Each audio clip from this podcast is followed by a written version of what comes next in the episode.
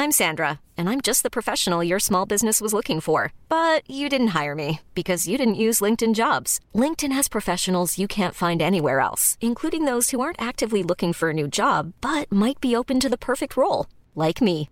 In a given month, over 70% of LinkedIn users don't visit other leading job sites. So if you're not looking on LinkedIn, you'll miss out on great candidates like Sandra. Start hiring professionals like a professional. Post your free job on linkedin.com/people today.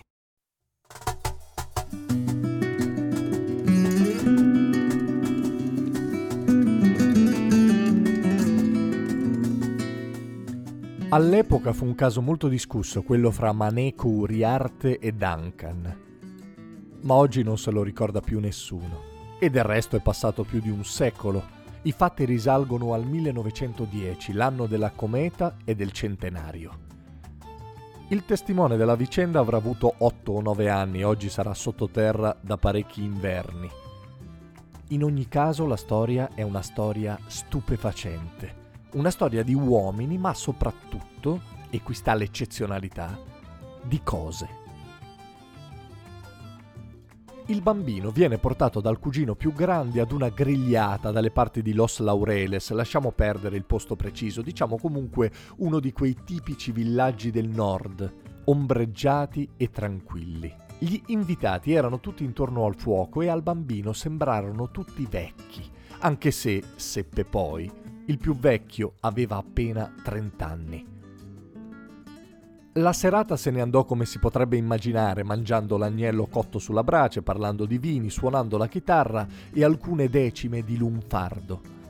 Dopo il caffè e i sigari, al bambino salì quel sentimento del troppo tardi, ma non guardava l'orologio e cercava di dissimulare la solitudine di un bambino fra adulti, buttando giù un paio di bicchieri.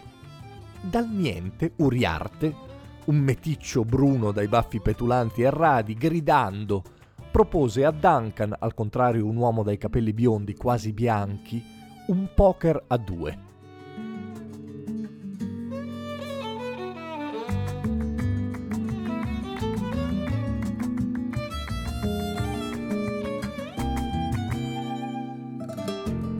Qualcuno disse che il poker a due non è divertente, meglio a quattro. Giusto, disse Duncan ma Uriarte per ragioni inspiegabili si incaponì per una partita a due. Al bambino le carte non piacciono, perciò si alza, entra in casa e inizia a girovagare per le stanze finché il padrone di casa, un certo Acevedo o Asebal, qui la memoria tradisce il vecchio che racconta, lo trova e insiste per mostrargli una vetrinetta dove custodisce una collezione di armi bianche rese famose da chi le aveva usate. I due vengono interrotti dalle urla che arrivano dal falò, in particolare da quella sguaiata di Uriarte che accusa Duncan di aver barato. Tutti sono ubriachi, ridacchiano, provocano, giocano, è ancora tutto uno scherzo ma gli insulti di Uriarte si fanno man mano più pungenti e volgari, fino a che Duncan, che fino a quel momento non aveva reagito, si alza e lo colpisce con un pugno. Uriarte non tollera l'affronto e lo sfida a duello. Duncan traccheggia, ma qualche sciagurato fa notare che in quella casa le armi non mancano. In un lampo la vetrinetta fu aperta. Uriarte scelse un'arma vistosa e lunga, con l'elsa ricurva, Duncan ha spregio un coltello con il manico di legno e l'incisione di un alberello sulla lama. Le loro mani, appena impugnate le armi, si misero a tremare in maniera innaturale. Non si capiva più se si stava scherzando o se si iniziava a fare sul serio. Il vecchio, allora bambino, disse che sentì un vortice che nessuno era in grado di dominare, che trascinava e travolgeva tutti. All'inizio si batterono con goffaggine, quasi avendo paura di ferirsi, ma pian piano si fecero più audaci. Anche gli altri se ne accorsero. Finalmente qualcuno disse: Si stanno ammazzando, fateli smettere! Ma era troppo tardi. E la lunga lama di Uriarte colpì a morte Duncan, che cadde nell'erba dicendo che tutto gli sembrava un sogno.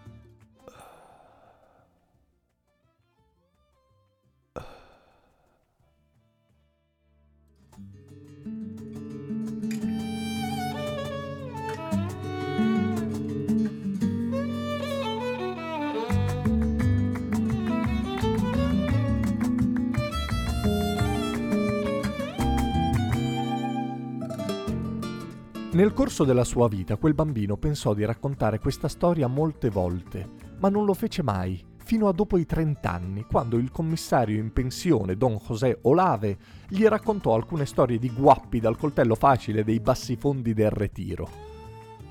Allora ricordò e raccontò di aver assistito venti anni prima ad un duello di quel tipo e descrisse la scena e distrattamente anche la forma e le caratteristiche dei coltelli. In quel momento il commissario si illuminò e ricordò che due coltelli di quell'esatta foggia fossero appartenuti a due famosi attaccabrighe che vivevano proprio dalle parti di Pergamino, dove il signor Acevedo o Acebal aveva la sua tenuta. Questi due si chiamavano Juan Almanza e Juan Almada e pur non essendosi mai incontrati si odiavano, perché la gente li confondeva.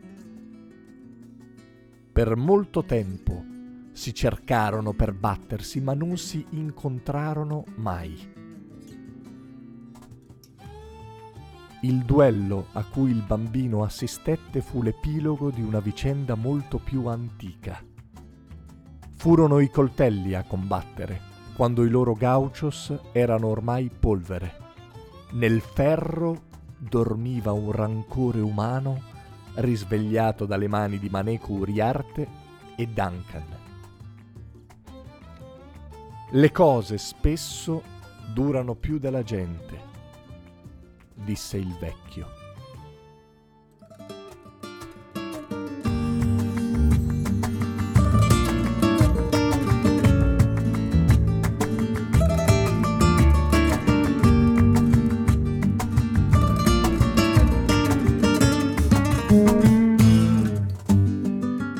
Io sono Simone Repetto, se volete commentare i miei podcast, suggerirmi nuove idee o propormi collaborazioni potete lasciarmi una nota vocale su Telegram a chiocciola sire10. Se invece volete rimanere aggiornati su tutte le uscite iscrivetevi al canale di Telegram Simone Repetto.